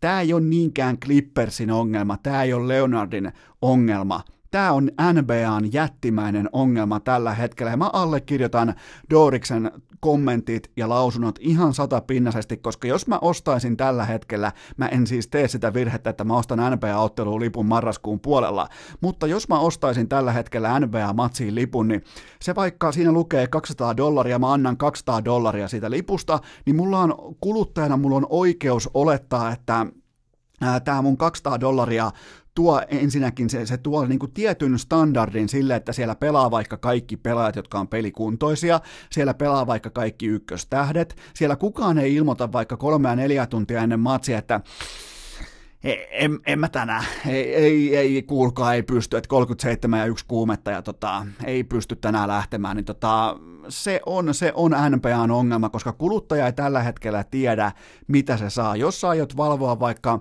itärannikolla kello 10 asti illalla odottaaksesi, odottaaksesi niin kuin iltaslotin primetime-peliä, jos sä aiot odottaa tällaista idän ja lännen jättimäistä kohtaamista Leonard vastaan Antetokounmpo, niin kyllä sä varmaan haluat TV-kuluttajanakin, vaikkei nyt puhuta isoista asioista, mutta kun tämä tunne kertautuu vaikka kahdeksalla miljoonalla kuluttajalla, niin kyllä siellä kuulkaa alkaa jonkin näköinen pappupata porista myös NPAn toimistolla, että miten tämä on mahdollista, että tähtipelaajat huilaa kansallisen TV-lähetyksen otteluita. Sen ei pitäisi olla missään olosuhteessa mahdollista, ja tänhän aloitti aikoinaan Coach Popovic, joka ilmoitti, että ah, fuck it, meillä huilaa Duncan, Parker, Kinopili just tasan silloin, kun ne haluaa, just silloin, kun mä haluan. Joten tota, tämä on ongelma, tämä on todella ongelma, mutta tämä ei ole Clippersin ongelma. Ne jätti kenties koko NBAn top kaksi top kolme pelaajan sivuun kokonaan huilimaan, ja silti ne hävis vaan viidellä pinnalla idän parhaalle joukkueelle, ilman Leonardi, ilman Paul Georgea, joka tekee kohta paluun. Ihan uskomaton myrskyvaroitus jälleen kerran Clippersista, että kuinka hyvä joukkue se on, mutta tota, kuluttaja tällä hetkellä tiedä, mitä se, mitä se saa, jos se ostaa NBA-ottelun lipun. Se tulee, ta, mä, kuunnelkaa nyt, kun Eno Esko teille kertoo, että se on ihan karu fakta, että nyt voidaan niinku haihatella ja voidaan todeta, että no mut kun tämä menee näin ja kattokaa Leonardin playoff-runia ja kattokaa hänen niinku, miten, miten toi pokaalin Torontoon, mutta kun maksava asiakas päättää tällaisia massapäätöksiä, kun aletaan tekemään linjanvetoja, niin sä et halua jäädä väärälle puolelle marginaalia. Sä et vaan. Aikoinaan NHL teki sen virheen, että ne joutui päästämään ESPNn TV-sopimuksesta irti, ja se laji käytännössä Jenkeistä se katos. Siis NHL ei ollut olemassakaan sen jälkeen pitkään pitkään aikaa. Nyt vasta NBCn ankara kova duuni, seurojen ihan timanttisen kova brändääminen. Vasta nyt puhutaan siitä, että ollaan menossa johonkin. Sitten Seuraava aihe, se on kuulkaa yhtä kuin eh, Lauri Markkanen. Nyt kuuluu takaa jotain outoa meteleä, mä en tiedä, onko Kope mennyt sekaisin vai mikä tuolla meneillään. Kuunnellaan vähän, kun on perjantain kästi menossa, että mitä tuolta oikein kuuluu.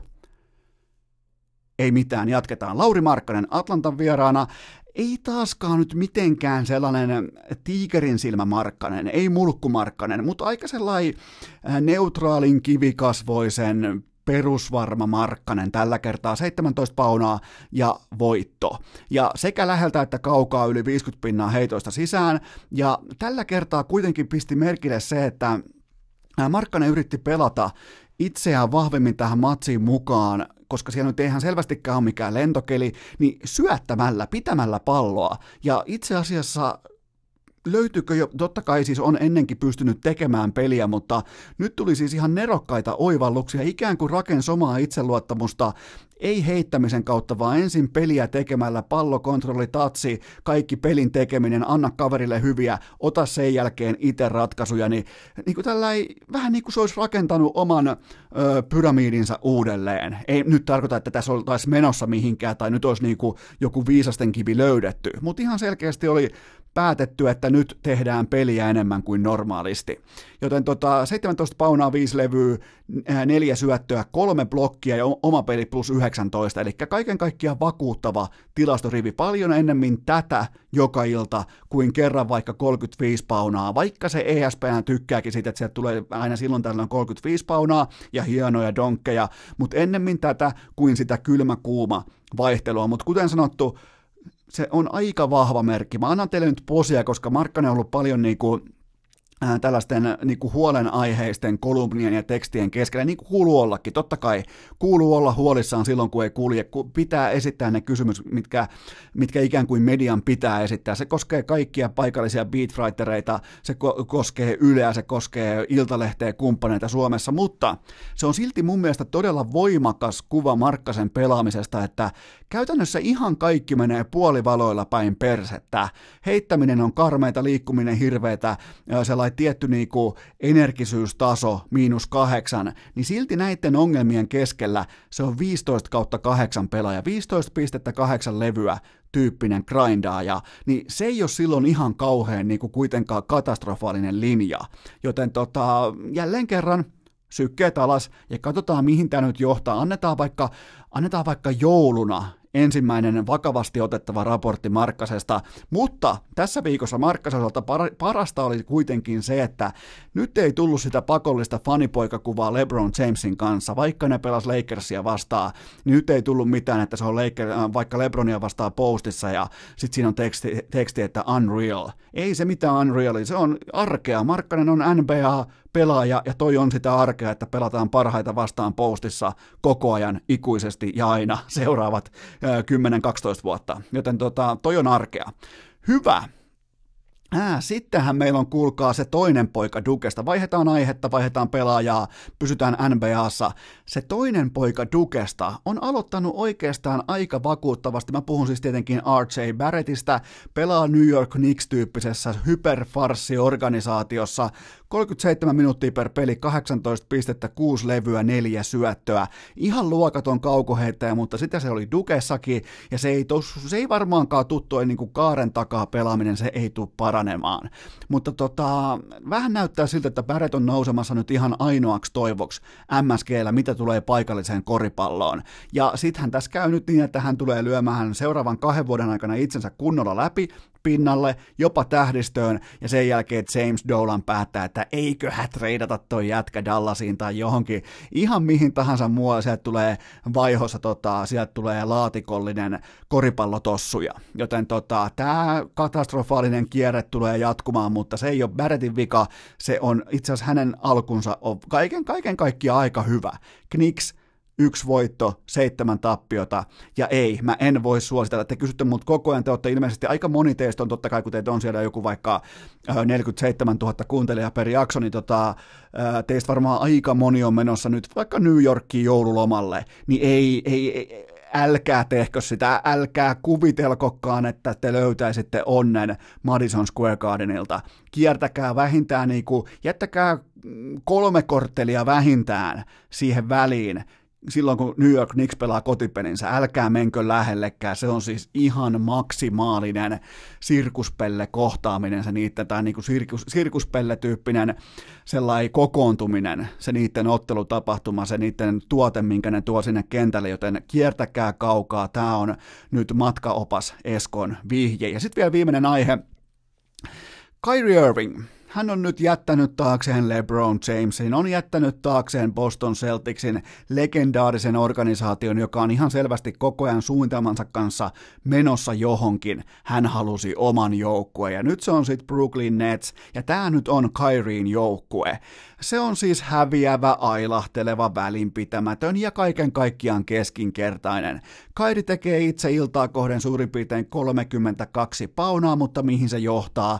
Se johtaa siihen, että koko muu joukkue nuoleskelee heikkomielistä johtajansa vieressä ja pelkää sitä hetkeä, että milloin se mahtaa seota. Se päivä tulee kohta. Se tulee todennäköisemmin nopeammin kuin tutkijat pystyy todistamaan, että tämä maapallo on flätti.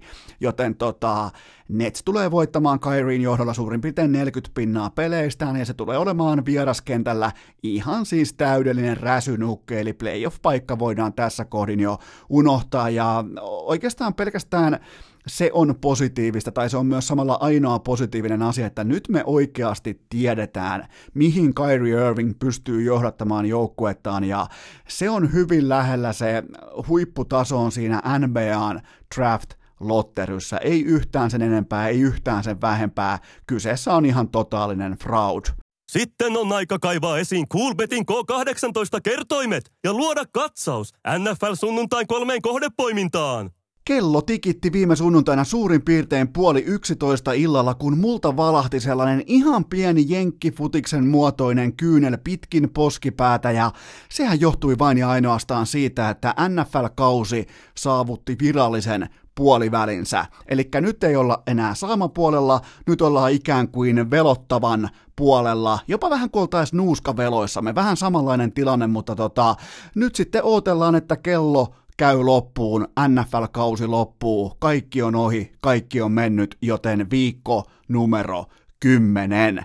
Ää, nyt on yhdeksän viikkoa takana, eli ollaan pelattu täsmälleen puolet NFL-sesonkia, koskee myös urheilukästin piskuisia NFL-kohdepoimintoja, ja spreadia vastaan tämä kausi 61,5 prosenttia oikein, kauden palautusprosentti tasapanoksella pelattuna on ö, 119,3, eli jos sä oot lyönyt jokaiseen poimintaan tasan 10 euron panoksella lyönnin, sä olet nyt 50, 4 euroa voitolla. Et siis missään veikkauksen voitolla, missä kaikki voittaja nollatkin on voittajia, vaan siis ihan oikeassa rahassa olet tehnyt profittia 50,4 euroa.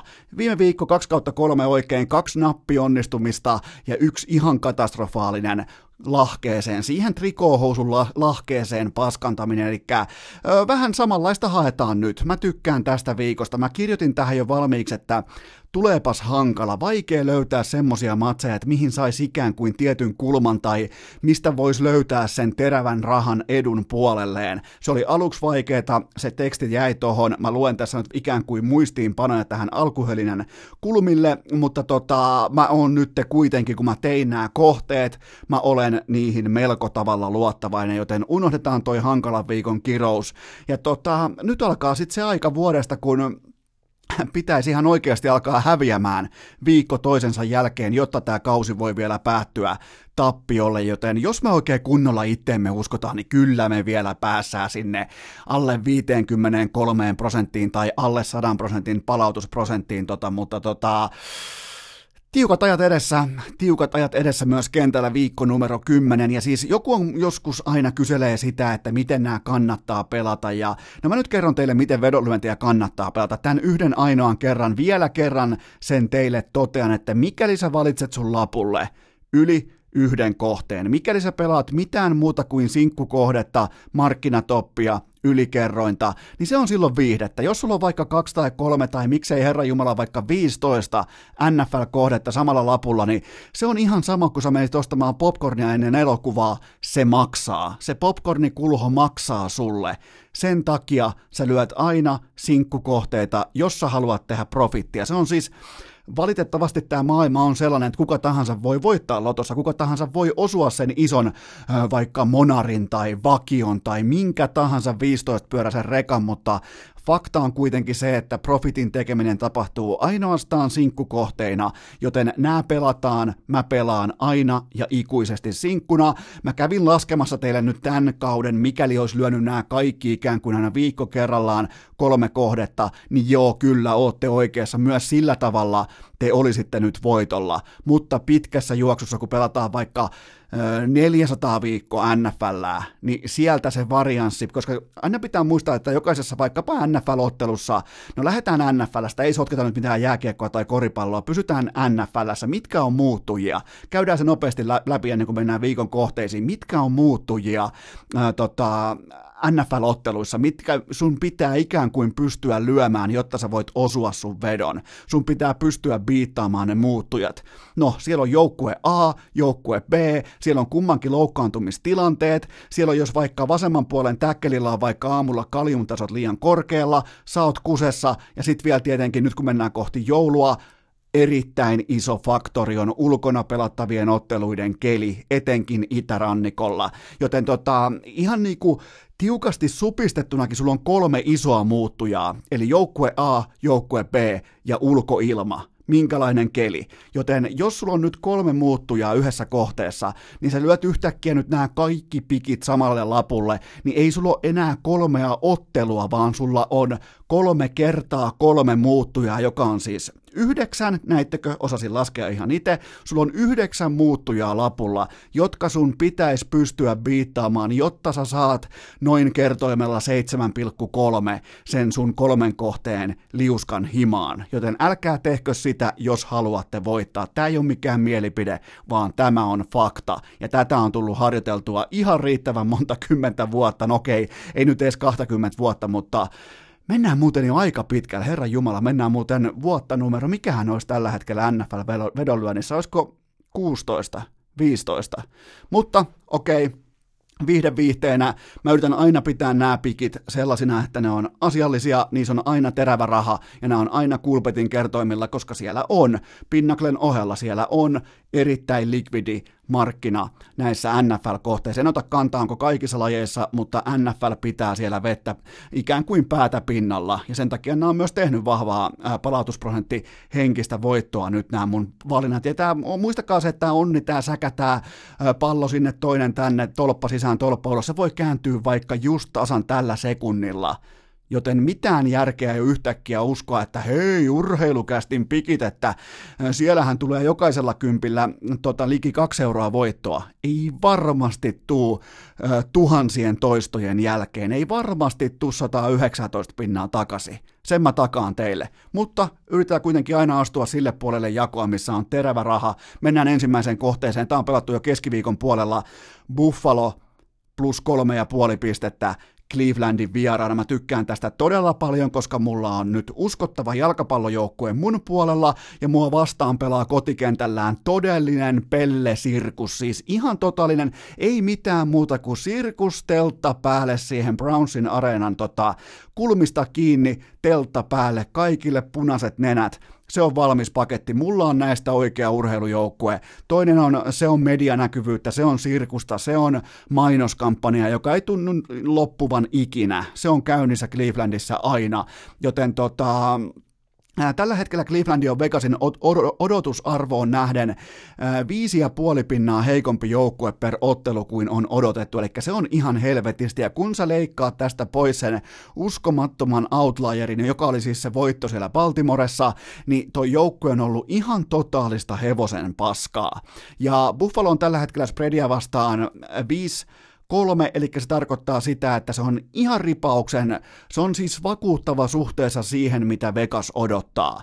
Baker Mayfield tällä hetkellä 12 kertaa pallo vastustajalle, eniten koko liigassa, ja se on hankalaa, koska tuossa samassa liigassa pelaa muun muassa ää, James Winston. Se on äärimmäisen hankalaa johtaa tätä tilastoa, että sä heittelet sitä palloa et omille, vaan vastustajille.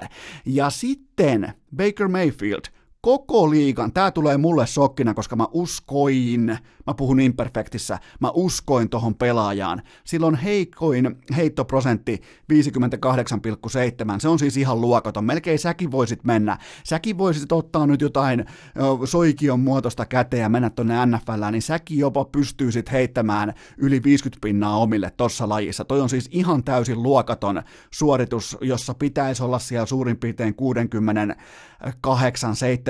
68-70 hujakoilla laadukkaan pelaajan completion prosentti, joten tota, todella surkeeta. Ja Baker on laitettu säkin puolelle nyt jo 23 kertaa, ja tämä offensive line on siis ihan totaalinen roskistulipalo, niin kuin ollaan nähty, sieltä tullaan koko ajan läpi, ja Buffalo, vaikka ei ole mikään sellainen pass rushingin erikoisjoukkue, niin se on vakuuttava puolustus, se on monipuolinen, sieltä löytyy joka pelipaikalle uskottavuutta, joten tota, toi hyökkäyksellinen tulee jälleen kerran olemaan polvea myöten kusessa. Ja se, mikä on merkille pantavaa, niin Cleveland luovutti kautensa viime sunnuntaina Denverissä. Se oli ihan flat out luovutus, siitä ei ole mitään sen kummosempaa kommentoitavaa. Siellä on iso draamaviikko, takan sieltä on heitetty jätkiä ulos, sieltä on puhuttu, uh, Odell Beckham Jr. on tällä hetkellä treidihuhujen kohteella, siellä on muistaakseni jopa niinku ESPN raportin mukaan, siellä on vastustajajoukkueiden GM tehnyt jo jonkinnäköisiä merkintöjä, että se saattaa olla kauppatavaraa nyt jo keväällä, miettikää. Sen piti tuoda Super Bowl, ja se on nyt jo huhujen mukaan kauppatavaraa.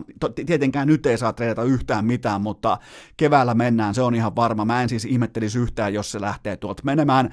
Ja Buffalo, koko liikan kolmanneksi paras total-puolustus, ja ne pitää vastustajan keskimäärin alle 300 jaardissa per ottelu, mikä on todella vahva suoritus, ja niiden vastaan pelaavalla pelirakentajalla on keskimäärin QB-ratingi, se on 74,8, eli sanotaan nyt vaikka näin, että pelirakentajalla on lähtökohtaisesti jo helvetin vaikea iltapäivä, ja nyt kun siellä on vielä lottokone Baker Mayfield, joka heittää palloa suurin piirtein yhtä usein vastustajalle kuin omille pelaajille, niin tämä rating on jopa vähän yläkanttiin. Ja se, mikä pitää sanoa Buffalosta, tämä ei mikään mun oma keksintö tai oma äh, VHS-kasettien höyläys, mutta tota, ne on ollut lähtökohtaisesti epäonnekas interception tilanteessa, eli ne on pudottanut selkeitä syötön katkoja, mikä tarkoittaa sitä, että joskus tämä velka kääntyy myös maksuun.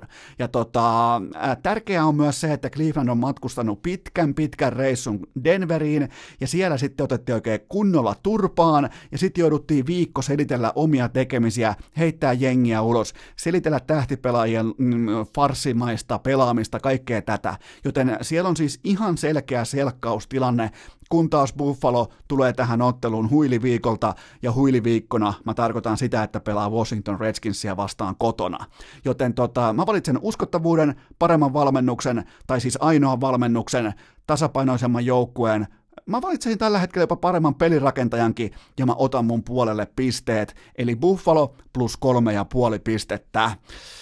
Seuraava kohde, Pittsburgh kotona. Kuunnelkaa, tää on hyvä nimittäin. Pittsburgh saa kolme ja puoli pinnaa eteen kotikentällään Los Angeles Ramsia vastaan, ja sä saatat nyt alkaa pohtimaan siellä, että no tää nyt on varmaan Rams, että kyllä nyt lyö Ramsia, että jumalauta me lyö Ramsia, paitsi että ei lyödä. Me lyödään Pittsburgh, äh, mennäisin sanoa Penguinsia, herran jumala, siellä on Crosby pyörimässä. Me lyödään Pittsburgh Steelersia plus kolme ja puoli pinnaa, koska Tämä on nyt sitä ihan klassista ja täysin salaamatonta tervän rahan kulttuuria, että äh, veteraanivalmennus, kotikenttä, paskakeli, puolustus ja pisteet. That's it, game over. Oikeastaan mitään muuta ei tarvi sanoa, mutta kuhan nyt tapetaan vaan kaikkien aikaa ennen kaikkea sen yhden epäkummi kuuntele, joka jaksaa varmaan nytkin kohta itkeä, että miksi on NFL perjantaisin? No juuri siitä syystä, että saisit vähän uutta itkun aihetta. Okei, hyvä. Mä hyväksyn siis sen lähtökohtaisesti, että Rams on jonkinlainen pikkusuosikki, mutta tämä kolme ja puoli on ihan liikaa. Öö, tähän mennessä Pittsburghin puolustus on lyönyt pöytään 22 kaksi palloriistoa ja niiden ö, niin kuin menetysriisto differenssi on tällä hetkellä, eli erotus siinä on plus 11, Rams vertailun vuoksi nolla. Joten tota, mä toivon paskaa keliä, lumisadetta, vesiloskaa, märkää palloa, vittumaista tunnelmaa, niin mä saan siitä Pittsburghista just sen valuen ulos, mitä mä lähden hakemaan. Ja se, mikä on erittäin merkille pantavaa, niin Pittsburghin puolustus on tuottanut 29 säkkiä. Eli siellä laitetaan vastustajan quarterbackia koko ajan sellaiseen kauniiseen joululahjatyyppiseen pakettiin, tai oikeastaan semmoiseen, onko se häkkiritilä, johon joulukuusi laitetaan, kun se lähdetään viemään kotiin, niin sellaiseen säkkiin tällä hetkellä laitetaan pelirakentajia, 29 säkkiä, ja pakko nostaa esiin vielä TJ Watt, kykenee tuomaan painetta koko helvetin pitkän iltapäivän Jared Goffin naamaan.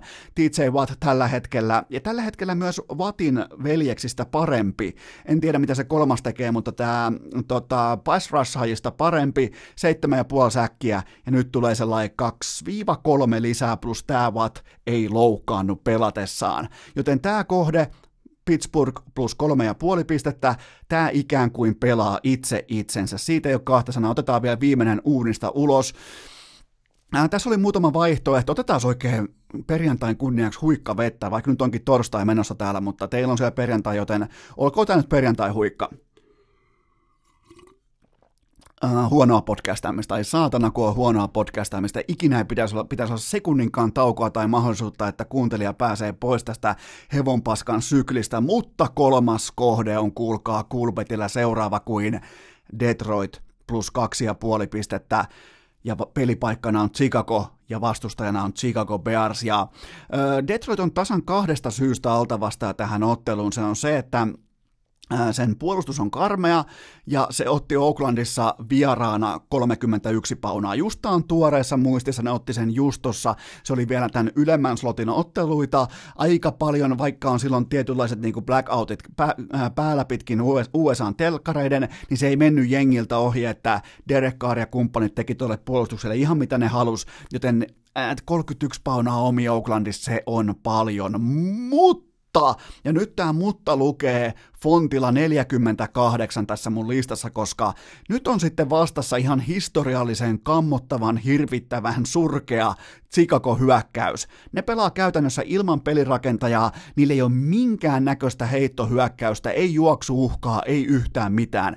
Niillä ei tällä hetkellä periaatteessa ole hyökkäys temaattisesti mitään muuta olemassaolon tarkoitusta kuin mennä kentälle, ottaa vaikka kolme kertaa polvi ja potkasta puntaa ja voimin se pallo niin kauas kuin pystyy, todennäköisesti touchbackiksi. Ja sitten toivoo, että kello vie teidät jotenkin, tai onnenkantamoinen vie teidät voittoon. Niillä ei ole mitään muuta hyökkäysstrategiaa. Miettikää vuoden valmentaja Matt Nagy tullut ihan romisten alas tähän vuoteen. Viime kaudella pysty peittämään, kätkemään, pysty tekemään savuverhohyökkäystä, että Mitch Rubiskin erittäin luokaton pelaaminen olisi jotenkin jemmassa ja nyt silleen ei ole mitään, ei ole mitään tapaa kätkeä sitä jätkää, joten mä nautin siitä, siitä, että Detroit on näin aliarvostettu tähän divisioona vihollisten kohtaamiseen, jossa vastustaja pelaa ilman hyökkäystä. Ja tota, Chicagon osakkeita nostaa tähän ottelun siis tuulipukujen mielestä se, että Chicago pelasi hyvän toisen halfin Philadelphia vieraana, ja se taas niin kuin tuo sellaista niin kuin naiviita tunnetta, että ehkä nyt, ehkä nyt, ei ei, ei nyt, nyt ei yhtään mihinkään. Se on ihan samaa paskaa se Chicago tänäkin sunnuntaina.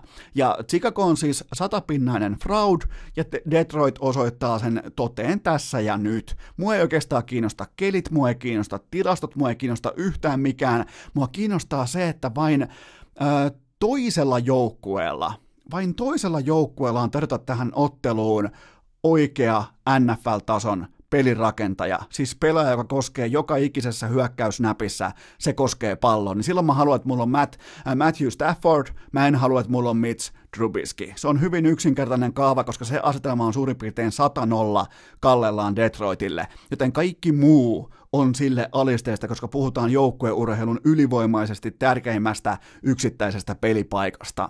Joten tota, mä en siis vain yksinkertaisesti sulata sitä, että Detroit on mitenkään alta vastaan tähän otteluun. Se tulee biittaamaan tämän spreadin 2,5 pinnaa ja se tulee myös voittamaan tämän ottelun ihan suoraan Soldier Fieldille, joten kertauksena tämän viikon kohteet vielä tähän loppuun, että saadaan tuhlattua epäkummikuuntelijalta viimeisetkin minuutit. Buffalo plus kolme ja puoli pistettä, Pittsburgh plus kolme ja puoli pistettä ja Detroit plus kaksi ja puoli pistettä, joten tällä lähdetään hyökkäämään kohti viikkoa numero 10. Vaivattomin tapa urheilukästin kuunteluun. Tilaa se joko Spotifysta tai iTunesista, niin saat aina uuden jakson uunituoreena puhelimeesi.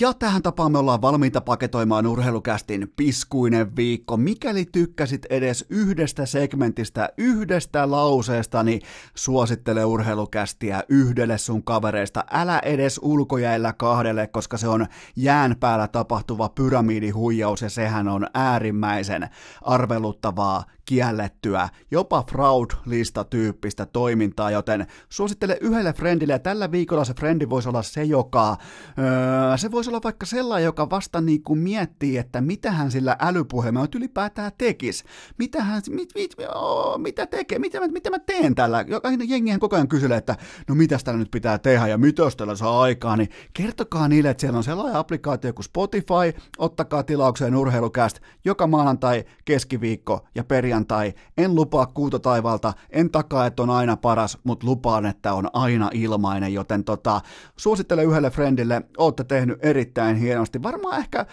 mm, voisi kuvitella, että vastaanotto on ollut paikoin jopa niinku ei täyttä vittuilua, koska koko ajan jostain tulee sitä niinku kuuntelumassan sitä pohjamuuria enemmän ja enemmän. Eli enää ei ole mikään ihme, jos on jaksolla vaikka yli 50 000 kuuntelijaa, koska koko ajan perusmuuri on jossain ihan sen tuntumassa, joten tämä on vähän ihmeellinen juttu, mutta tässä tilanteessa kuitenkin ollaan ja se on täysin teidän ansiota, ei mun, mä vaan teen täällä, mä vain, mun tehtävä on edelleen vain katsoa tutkia, miettiä, ajatella, pohtia urheilua, seurata urheilumediaa. Ja mun tehtävä on avata mikrofoni ja ikään kuin luonnehtia ne mun ajatukset tänne narulle. Ja te aina joka ikinen maanantai, keskiviikko ja perjantai te teette sen päätöksen, meneekö tämä jatkoon vai ei. Mutta loppusanat. On aika paketoida tämä viikko, tämä on ollut monille monille erittäin raskas. Ja vaihdetaan vähän niin kuin ikään kuin vakavempaa nuottia nyt pykälistöön, koska mä haluan, että fokusoidutte nyt tähän viimeiseen segmenttiin. Just ennen kuin lähdetään kohti viikonlopun viettoa, teillä voi olla vaikka vieraspelimatka, mitä tahansa, niin mä haluan siterata suurta ajattelijaa, joka pystyy jotenkin ikään kuin ö, tiivistämään ihmisten sen sisäisen kamppailun kaikissa tilanteissa. Hän on nimittäin kukapa muukaan kuin Maisa Torppa. Hän sanoi Iltalehdessä näin nyt, kun tämä jättimäinen skandaali on saatu siihen pisteeseen, että Ilmeisesti se olikin Jarimatti, joka teki tuhmasti ensin, jotta Maisa pystyi tekemään tuhmasti siihen päälle, mutta ne oli kuitenkin menossa naimisiin, vaikka molemmat olivat tehneet tuhmasti, ja Maisa Torppa teki äärituhmasti, jopa vielä silläkin hetkellä, kun oli sovittamassa hääpukua ylleen, mutta nyt se suuri sitaatti. Kuunnelkaa, tämä on Maisa Torpan lausunto Iltalehdessä. Tämä, tämä, tämä kumpuaa rakkautta, nyt tarkkana kuunnelkaa. Jari-Matti oli pommittanut minua treffiviesteillä jo viisi vuotta, mutta en vain kiinnostunut hänestä – sitten tuli hetki, että minun piti vaihtaa autooni kesärenkaat, joten toi oli siis se tilanne, jossa Jari-Matti Latvala sai ikään kuin jalan oven väliin Maisa Torpan ää, tilanteessa, elämässä, siinä kaikessa, mitä voi kutsua rakkaudeksi. Ja eli siis viisi vuotta grindia, toistoja, viestejä, vääntöjä, ja vasta sitten kaiken tämän jälkeen miettikää – kaiken tämän jälkeen kysymys on se, että miten vitussa Maisa Torppa ajo vahingossa viisi vuotta autollaan yhteen soittoon talvirenkailla? Miten hän piti talvirenkaita pykälässä viisi vuotta. Vasta sen jälkeen luo, vuolahti tai juolahti mieleen, että pitäisiköhän vaihtaa nämä talvirenkaat pois. Ja sitten Kaiken lisäksi vielä kaikista maailman ihmisistä paikalle ilmestyy Jari Matti Latvala. Miettikää mitä rakkautta, miettikää mikä tilanne, sä grindaat viisi vuotta viestejä, toinen grindaa maanteitä viisi vuotta talvirenkailla vaihtamatta niitä, jotta se on nimenomaan kohtalo heittää Jari-Matti Latvalan kaikista maailman ihmisistä vaihtamaan ne talvirenkaat pois. Tota on rakkaus, ja mä, mä uskallan povata. 2020 Maisa ja JM menee sittenkin naimisia. Tälle on kerroin tällä hetkellä 2,75. Kohdetta ei tarjoa kukaan. Ja me tehdään nyt sellainen homma, että maanantaina jatkuu. Ei kossu kokiksella, vaan lökistoliksella.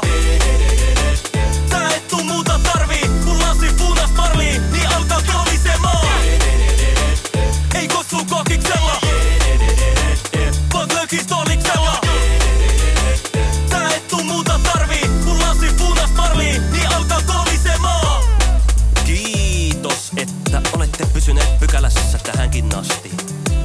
Toivotan teidät kaikki tervetulleeksi myös jatkossa. Muistakaa nauttia elämästä arjen vastoinkäymisistä huolimatta. Allekirjoittanut kiittää ja kuittaa. Peliä. Oliko tämä jo tässä?